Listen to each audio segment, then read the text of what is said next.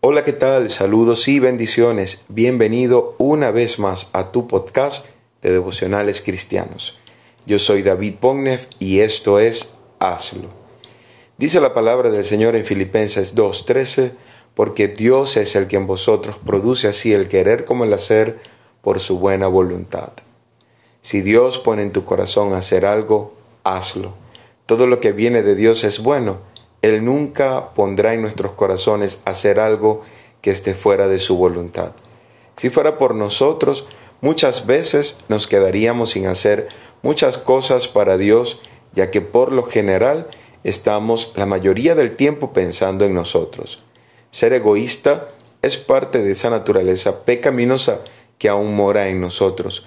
Pero hoy a través de este versículo quiero recordarte que Dios cambia nuestras percepciones y deseos por los suyos. Nada de esto ocurre de manera milagrosa. No puedes esperar a que Dios ponga en ti ese querer sin tú hacer nada. Para ello necesitas acercarte a Él en adoración. Leer la Biblia y orar nos ayudarán a discernir la voluntad de Dios para ponerla por obra. Solo así nuestros deseos serán cada vez más como los suyos y todo lo que hagamos por su buena voluntad será de bendición. Por eso, todo aquello que Dios ponga a hacer en tu corazón, hazlo.